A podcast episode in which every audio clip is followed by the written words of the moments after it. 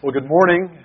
Delighted to be here. Uh, it was 10 years ago that I was here with the men, and it's great to be part of your weekend. Uh, we had a lot of fun with the guys, and I don't want to embarrass them, but I do want to make sure that you know who your men were that were there. So if you're a part of the men's retreat this weekend, uh, Friday night and Saturday, would you just stand up so the church can acknowledge you and your participation? All right, very good. Uh, a couple of the guys here are wearing the shirts that uh, that the guys all got, so thank you. You guys can be seated now. Thank you for that. Um, I tell you what, I I have had great history with a number of guys in this church. Uh, Pastor George and I actually go back ten plus years. Uh, Jim Mason and I, Warren. Uh, Warren's been my shuttle to the airport a couple times on previous trips into the New England area.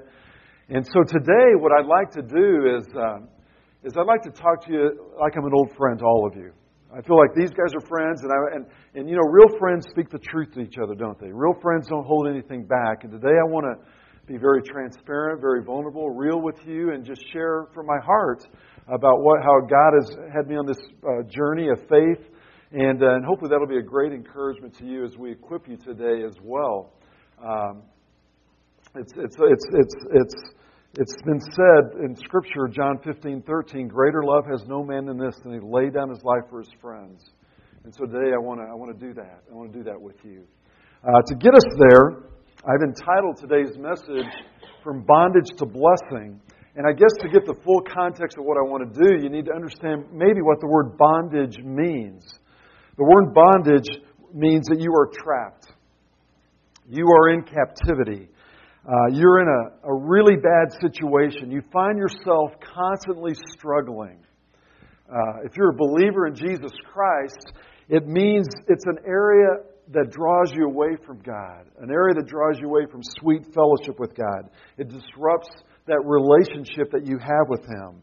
Uh, obviously, an area of bondage is not an uplifting place. And, and I believe if you do not specifically address areas of bondage in your life, uh, literally, it could be your very undoing, your very demise. It could, it could literally kill you.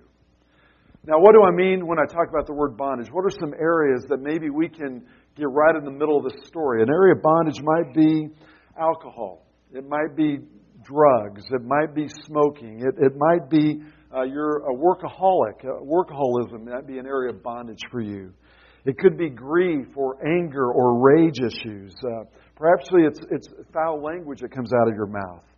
Uh, these days, it may be a sexual addiction. Of course, we know the internet pornography and all the temptations and everything that's thrown at us. That might be an area of bondage for us. It might be insecurity or gambling. It might be procrastination. Maybe you're a control freak. Maybe that's uh, an area of bondage that you find yourself in. Uh, perhaps it's overeating or overspending.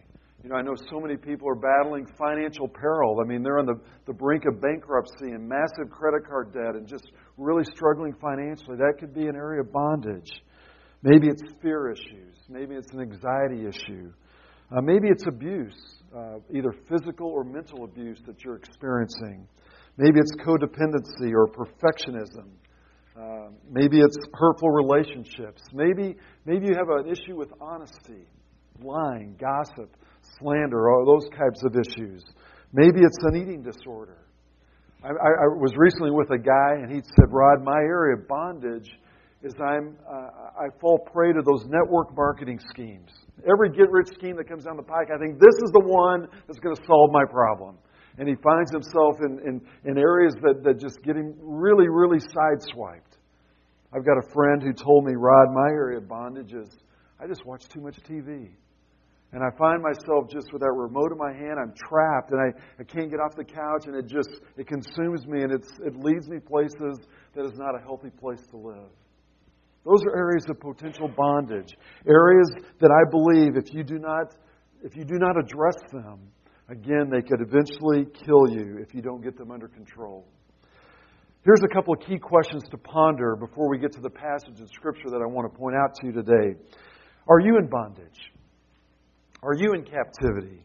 Uh, to maybe some of the areas that I listed above, and for the record, I will tell you that three of those areas I listed I have struggled with over the history of my life.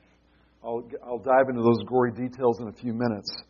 But maybe a more important question than are you in bondage is do you believe God wants you to remain in bondage? Do you believe God wants you to remain in this area that, that has you trapped and has you in captivity? Well, I believe God does not want you to remain in bondage. And He has literally a blessing, a promised land that He wants to send you to. To, to, to, to have that not be part of, of your life anymore. And to do this story justice, I'm going to use uh, the backdrop of Joshua 10. And let me tell you how we get to this point in the story. Of course, the most famous bondage story in all of Scripture is uh, the story of, of Israel being held in captivity in Egypt for 400 years. You remember when they arrived, it was, it was a pretty good place, but over the, the years that went by, it became a very miserable place for them. And they were crying out to God for a deliverer. They were saying, God, you know, didn't you promise our forefathers that there was a, a, a, place flowing with milk and honey? This is not that place. This is a bad place. This is not good. We want out of this place. And they were crying out for a deliverer. And as you remember, that deliverer was, was Moses, who eventually came. And Moses successfully, through a, a, a, lot of different efforts, got the Pharaoh to finally release them. You know about that situation. It took a lot of uh, a lot of events occurred to finally convince Pharaoh to let them go. And when they finally got out of that country, remember they approached Mount Sinai, got the commandments of God, and then they began this wandering and did a several laps around Mount Sinai. It was not a good situation. Forty years uh, of, of issues that they went through, but eventually got to the Jordan River eventually crossed into this land, and they initially had all these incredible victories, but now in Joshua chapter 10, they are in a very dicey situation. A very, very important uh, sequence of events are about to occur, and that's where we pick up this story beginning in verse 5.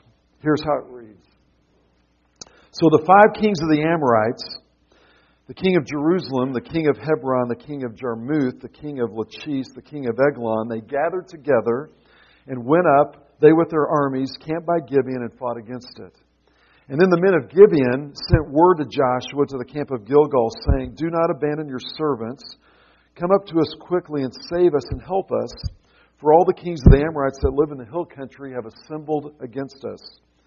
Verse 7 So Joshua went up from Gilgal he and all the people war with him and all the valiant warriors. The Lord said to Joshua, Do not fear them, for I have given them into your hands. Not one of them shall stand before you. So Joshua came upon them suddenly by marching all night from Gilgal. And the Lord confounded them before Israel, slew them with a great slaughter at Gibeon, and pursued them by the way of the ascent of Bethhoron, and struck them down as far as Azekah and Makkedah, and they fled before Israel while they were at the descent of Bethhoron. And the Lord threw, threw large stones from heaven on them as far as Azekah. And they died. And there were more who died from the hailstones than those whom the sons of Israel killed with the sword. Then Joshua spoke to the Lord in the day when the Lord delivered up the Amorites before the sons of Israel. And he said in the sight of Israel, O sun, stand still at Gibeon, O moon, in the valley of Ajalon. And so the sun stood still, and the moon stopped the, until the nation avenged themselves of their enemies. Is it not written in the book of Jashar, and the sun stopped in the middle of the sky and did not hasten to go down for about a whole day? There was no day like it before it or after when the Lord listened to the voice of a man, for the Lord fought for Israel. We see in these verses five specific things that Joshua did that Joshua did to move the, this, this nation from a very, very bad place to a very, very good place. A land of bondage to the land of blessing. And the very first thing we see, and we see it in verse 5 and 6, is Joshua defined his enemy. He identified his enemy. The enemies that he had were five very specific Amorite kings. And, ladies and gentlemen, if we're going to have success if we're going to experience the blessing, the first thing we need to do is identify who our enemy is.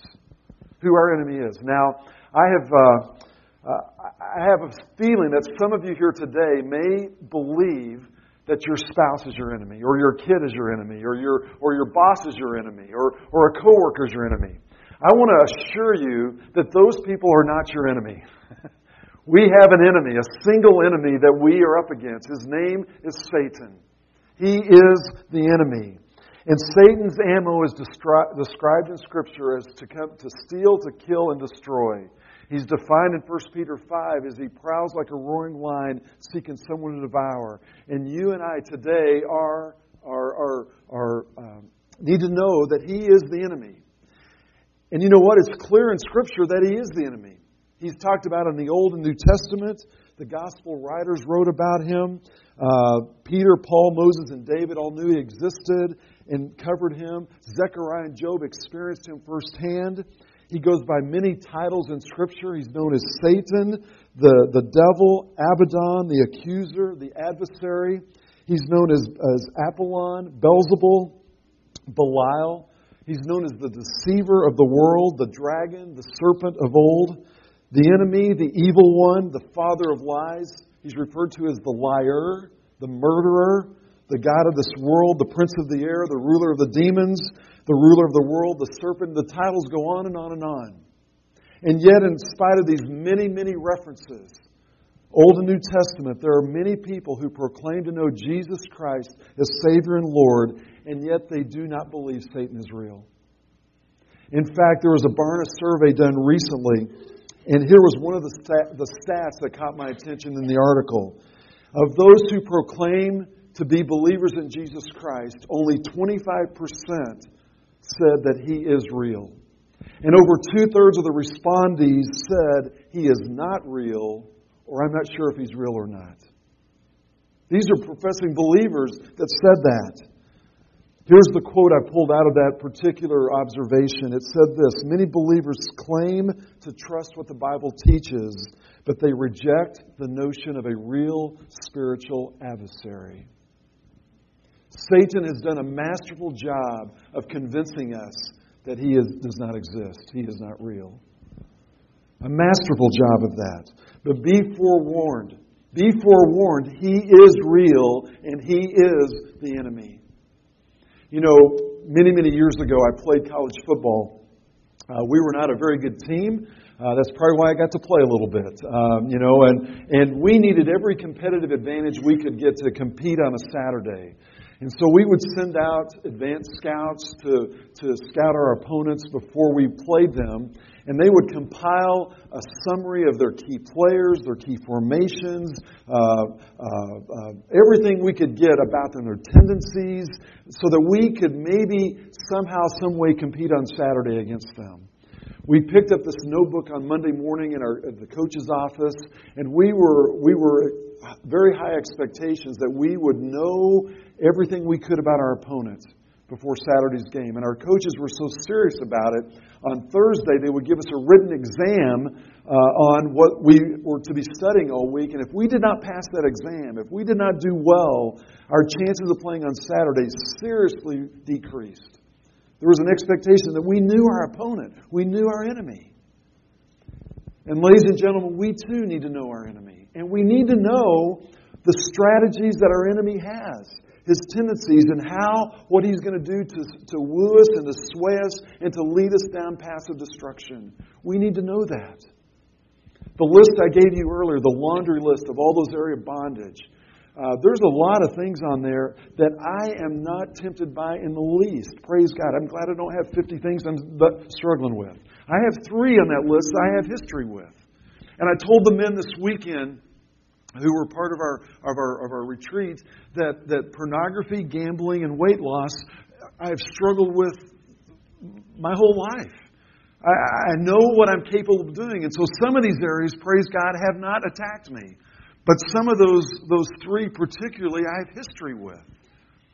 And I know for myself that, that, that when I'm most susceptible to those things emerging in my life is, is an acronym that we developed called HALTS. It stands for hungry, angry, lonely, tired, or stressed out.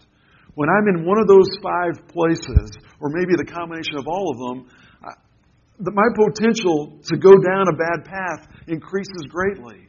And so, literally, when I find myself in a, in a bad spot or in, a, in, a, in, a, in, a, in one of those areas, I will scream the word halt as a reminder I don't need to go there. I'm setting up defense mechanisms, strategies, because I know this is an attack of the enemy and I need to be forewarned and ready for the onslaught that may be coming later. Do you know your enemy? Do you know your weak spot?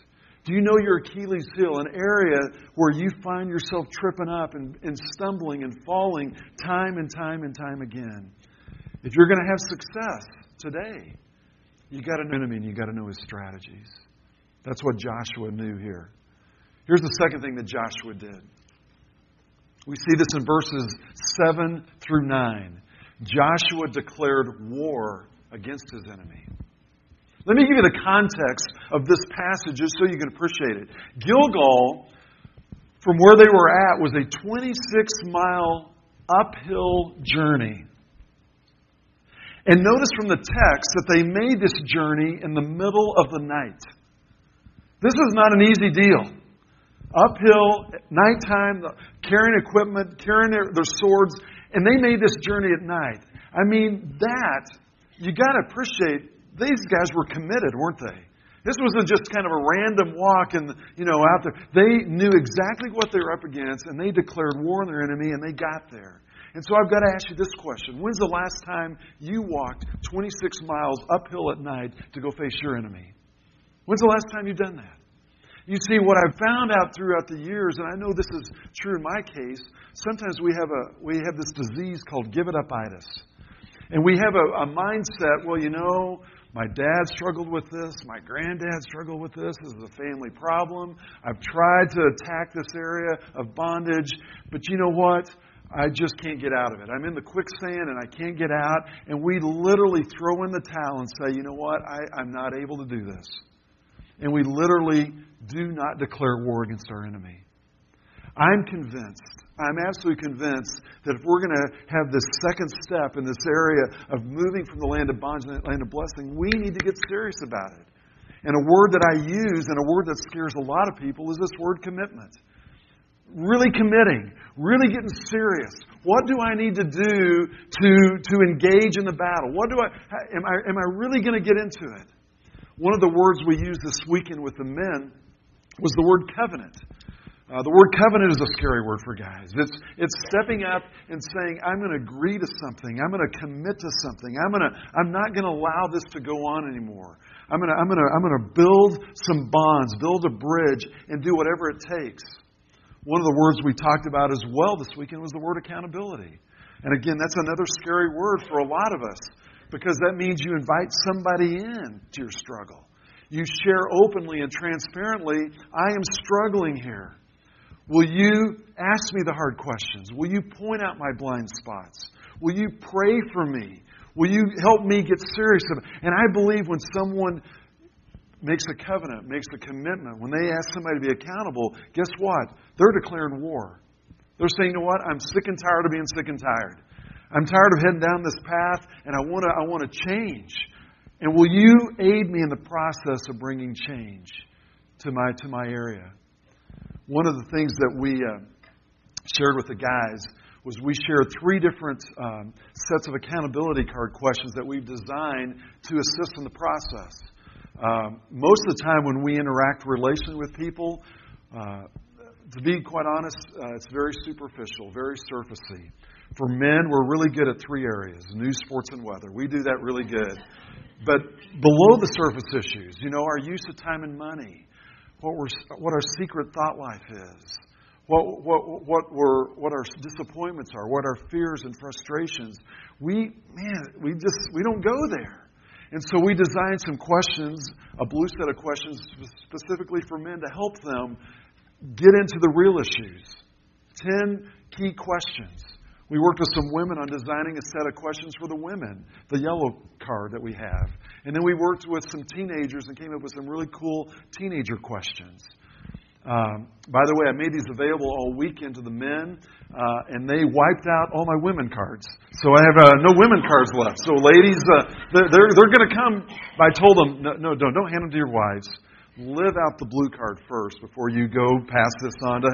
But uh, but I have a few extra teen cards and a few extra men cards on my back table. You can come back there, and there is a website address. You can go get those questions. They're not the. By the way, they're not the magic questions, but what they are, they help you provide a forum where you know I'm going to declare war and I'm going to invite somebody in to help me do that. I'm going to invite somebody to do that with me along the way. You know, I'm not going to get into the gory details of the story. The men who were there in the retreat can tell you. But I mentioned that pornography was one of my areas. And I want to tell you, I'm on the backside of a 20 year victory run being free from pornography. And the reason I'm free today was I invited accountability in my life. I told some men, I don't want to keep living this way. Will you help me? Will you walk with me? Will you challenge me to be the man of God I want to be? And so I can tell you firsthand freedom and victory is available. And it happens when you declare war on your enemy. I'm going to get serious about this. One of my other challenges was my weight loss. It was uh, three, four years ago. I went to the doctor. I was feeling kind of weird. He did some testing on me, did some blood work, and says, Hey, Rod, you are pre diabetic. And, and the main culprit is your weight. If you don't get this under control, I cannot predict what the future is going to be. Well, that was, a, that was an eye opener, an attention getter. And so I went to my church, found some other fat guys that uh, I knew. I said, I need some help in this area. You need some help as well. And we formed a brand new accountability group. We, call, we called our group the Fit Five. And here's the reason we called it the Fit Five. We met at 5 a.m. on Thursday mornings, five of us, for the purposes of being spiritually and physically fit. We were so serious about our commitment to lose weight, we brought a weigh scale to the meeting, had a weekly weigh in. And I can tell you that there were mornings I woke up at oh dark 30 wondering, why am I doing this? I don't like this group. I don't like the time of day. I don't like the fact the weight, the scale's going to be there. But I had declared war. I had declared war on my enemy. And praise God, 40 weeks after that group started, I had lost 40 pounds as a result of the Fit Five. I declared war. Some of us need to do that. Not to fall prey to the give it up itis. Oh, I've always been that way. I can never change. We say, you know what? I'm sick and tired of being sick and tired. I'm going to get after it. That's what Joshua did. Here's what we see the third thing he did he demonstrated fearless faith. He demonstrated fearless faith. There's a very, very important principle that we need to understand with this one God speaks and I obey. No matter how crazy it may sound to my finite human mind. There are some times, folks, that God's ways are not our ways. His thoughts are not our thoughts. We sometimes may not be able to figure Him out. And all He says to us is, Are you going to trust me? Are you going to obey me? Are you going to believe me? Are you going to put your faith in me? Yeah, I may not do it the conventional way. I may have a, a route and a plan that you never thought of, but the key thing, you need to trust me. Now, Joshua had experience with this one. You might remember a few chapters earlier in the book, uh, chapter 6 specifically, Joshua and his, and his army approached the, the, this fortified city called Jericho. And they went to the Lord and says, "Okay, Lord, what is the game plan for this particular victory you're going to give us?" And here's what God said to them: "Lay down your weapons."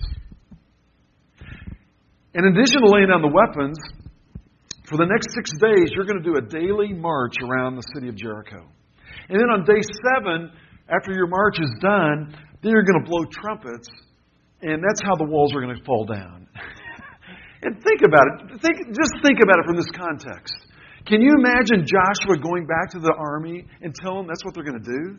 They must have thought, Joshua, you've been in the sun way too long. I mean, you, we're laying down the weapons. We're doing this silly march. We're blowing trumpets. That's how we're going to win this battle? And Josh said, that's how we're going to win the battle. And so, guess what? They obeyed what God said to do. They obeyed this silly unconventional, crazy plan that God had. And guess what happened? The walls tumbled down. You see, when God speaks, do we obey?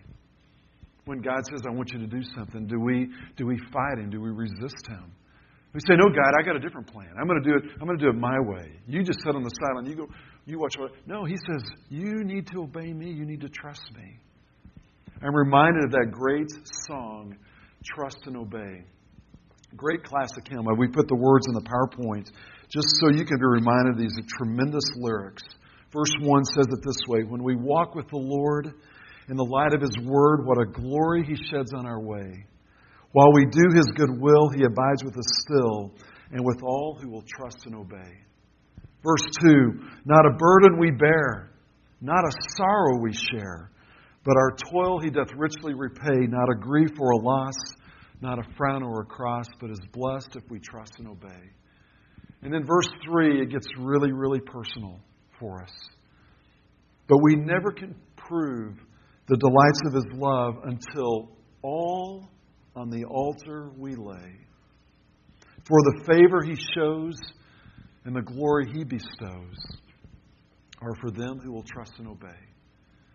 And then finally, verse 4 Then in fellowship sweet we will sit at his feet.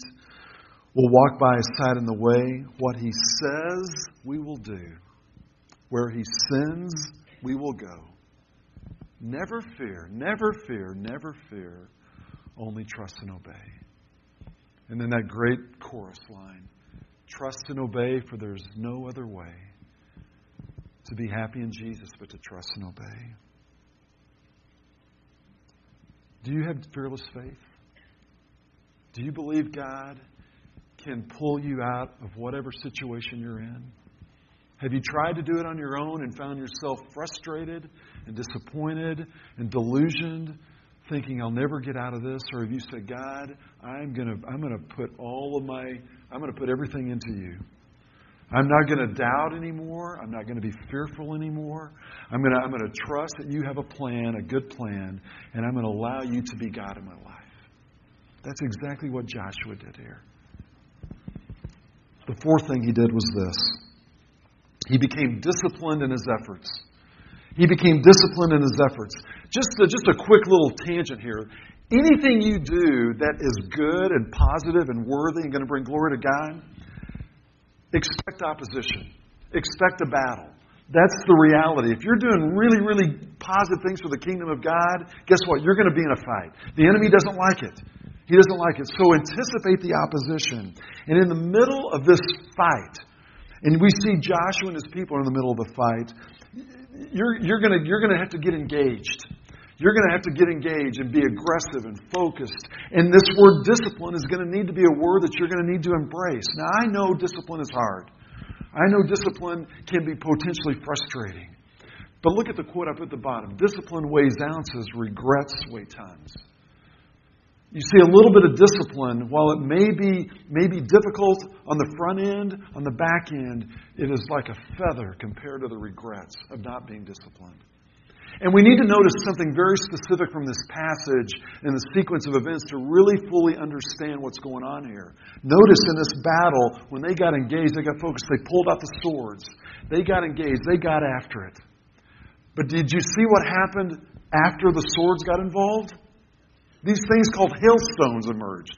God showed up in a big time way and started chucking hailstones. And then what does it say from the scripture? There were more that died from the hailstones that died from the swords. I believe the progression of events is an eye opener for us. You see, God doesn't say to us in this battle we have, hey, you sit on the sideline and you do nothing. Fold your arms, I will show up. No, He says, no. You want to win? I want to see some skin in the game. I want to see you get involved. I want you to pull out your sword. And after you pull out your sword, guess what? I will show up with my power and my strength and my provision. You, I, will, I, will, I will blow you away with what I can do. But first, I want to see you in the game.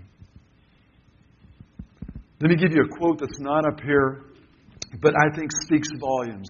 Here's how it goes The task ahead of you is never as great as the power behind you.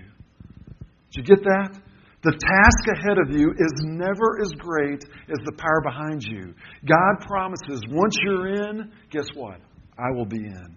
And I'll give you strength and power that you never dreamed possible. I think this applies to the areas that I talked to you about. With my pornography deal, I, I had learned over the years that where I found myself struggling greatly was hotel rooms, the pay per view channels, even the three minute free trial, whatever. And so I began to be aggressive and disciplined when I would go into hotels. I would say to the front desk clerk, hey, can you make sure the, the TV uh, channels are not available? Will you turn that off here? Well, sir, we can't do that. Well, then can you remove my TV? Of course, they didn't like that, so there were times I actually physically removed the TV.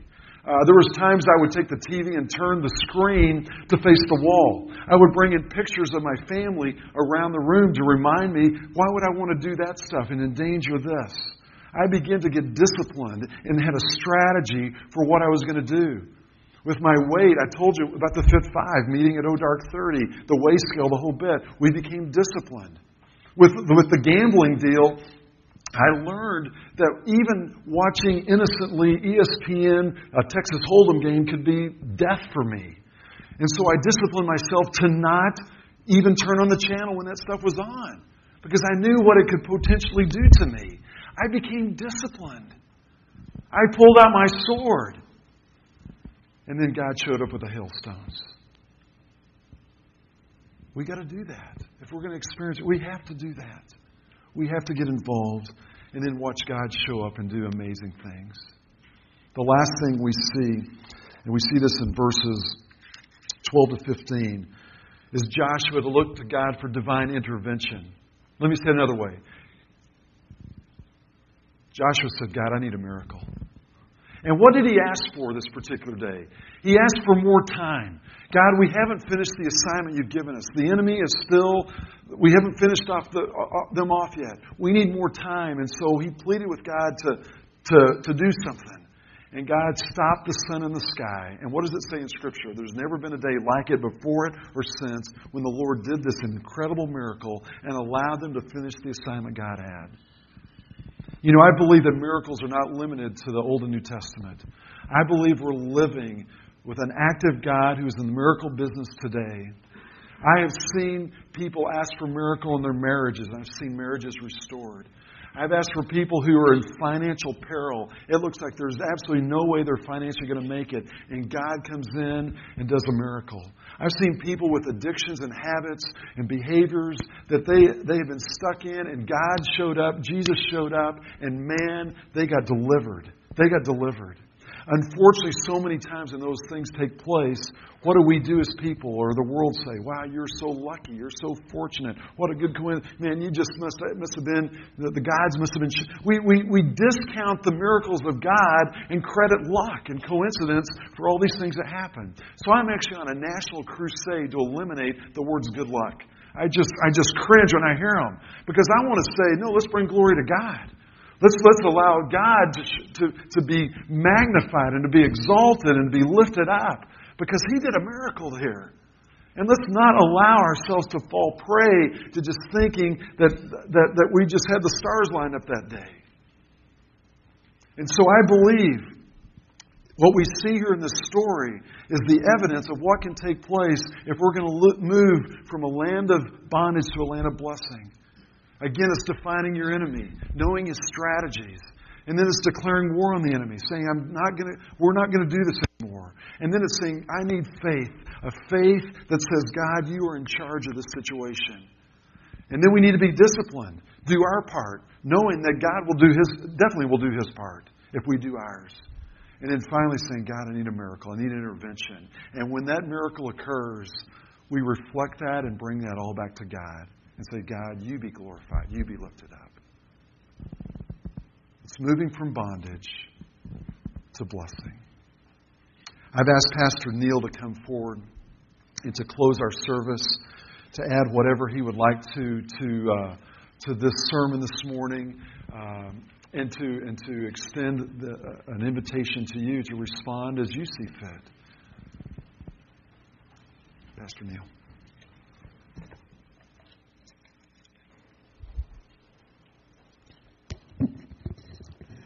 As I listened to Rod this morning and I listened to the teachings that he gave us over the weekend, you know, my challenge really to all of us today is not to settle for anything but God's best. You know, um, we are we can be held in bondage by certain things in our lives. But in the midst of that, we are also held in bondage from things that God wants to give us.